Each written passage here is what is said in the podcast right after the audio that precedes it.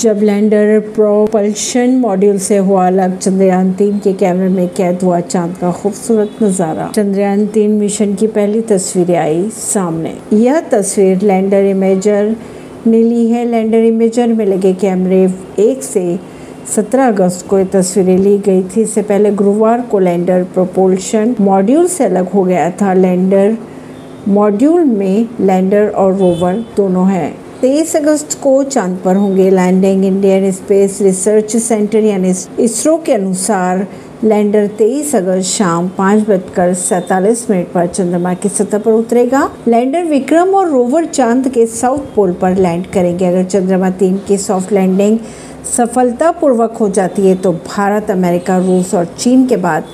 ऐसा करने वाला चौथा देश बन जाएगा परवीन सिंह नई दिल्ली से